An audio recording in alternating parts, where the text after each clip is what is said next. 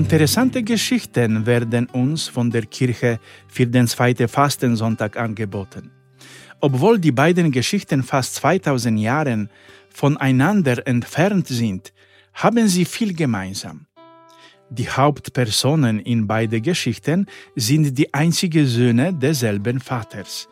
Sie haben richtig gehört, ja, einer der Söhne lebt etwa 1800 Jahre von der Geburt Christi, ist etwa 37 Jahre alt und ist das einzige Kind seines Vaters. Die zweite Geschichte, die im Evangelium aufgezeichnet ist, spielt 1800 Jahre später, etwa 37 Jahre nach der Geburt Christi, und der Protagonist dieser Geschichte ist ebenfalls der einzige Sohn und der Vater ist dieselbe Person. um die Sache noch interessanter zu machen, geht es in beiden Geschichten um die gleiche Frage. War das notwendig? Mehr dazu im heutigen Podcast, zu dem ich euch herzlich einlade. Bin Bruder Christoph, ich bin österreichischer Kapuziner und ich lebe in Innsbruck. Seit mehr als zwei Jahren nehme ich Podcast mit meinen Betrachtungen zu den Sonntagslesungen auf.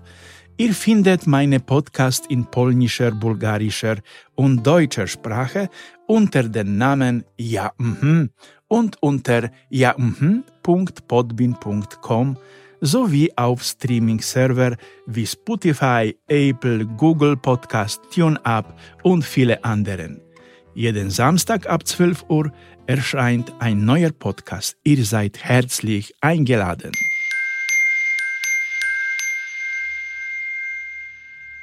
Ich hoffe, ich habe euch mit meiner Einleitung neugierig gemacht. Wer ist dieser Vater, der über 2000 Jahre alt ist? Wer sind die Söhne? Ich will euch nicht länger auf die Folter spannen. Der erste heißt Isaac und der zweite heißt Jesus. Isaac ist der einzige Sohn Abraham, der von seiner ehelichen Frau Sarah geboren wurde. Warum sage ich, dass Isaac denselben Vater hat wie Jesus?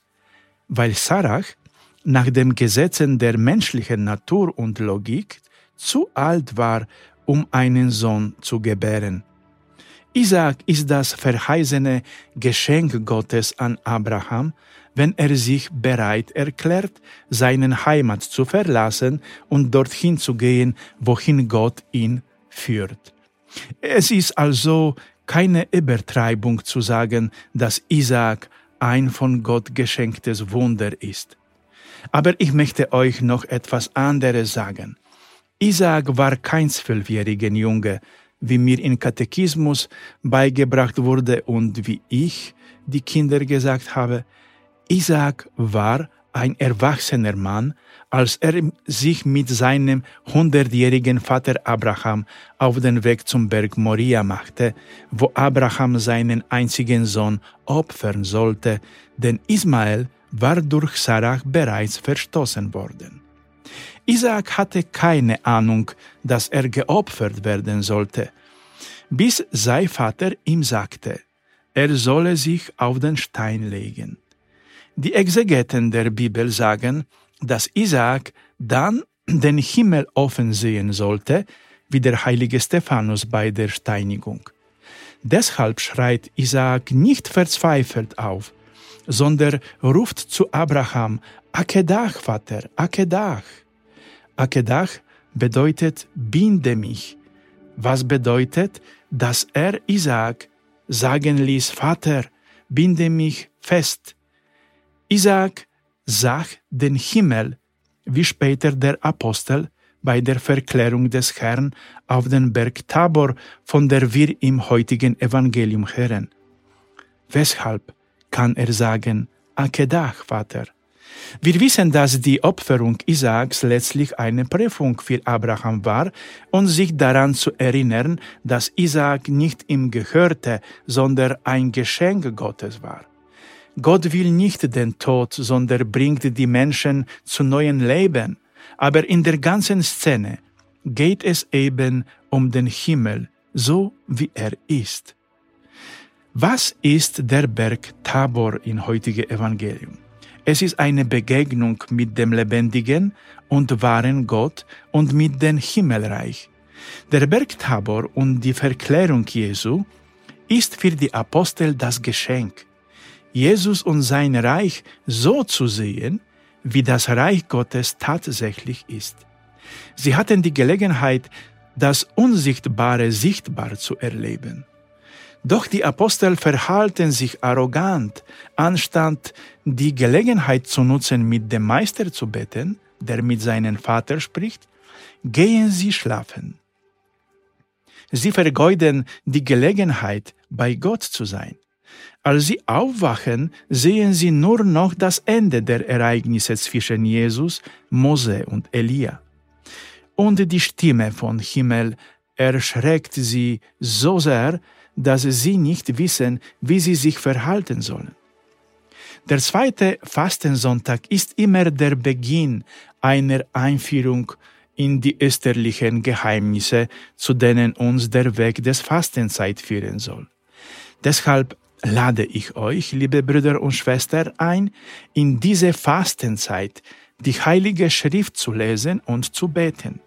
Betet individuell, damit ihr nicht die Gelegenheit verpasst, dem offenbarten Gott zu begegnen, wie es die Apostel Petrus, Jakobus und Johannes getan haben. Gott geht in der Fastenzeit mit großer Kraft durch unser Leben. Wir müssen nur wachsam sein.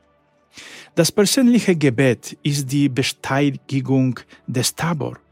Die Wüste ist eine Einladung, den Glauben zu erfahren, haben wir letzte Sonntag gesprochen. Und Tabor ist eine Einladung, Gott und seine Gegenwart zu erfahren. Dies kann nur durch das Gebet geschehen, aber nicht durch das Gebet in der Sprache, sondern durch das Gebet des Herzens. Es ist der Wunsch, dem lebendigen Gott so zu begegnen, wie er ist. Auch wenn ich die raffiniersten Worte verwenden würde, vermittelt sie nicht die Schönheit einer persönlichen Begegnung mit dem Herrn, der uns in Gebet umarmt.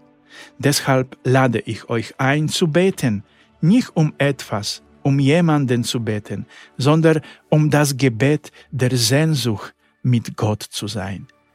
Genug der Worte. Es ist Zeit, den Tabor zu besteigen. Habt Mut, Brüder und Schwestern, denn Friede sei mit euch.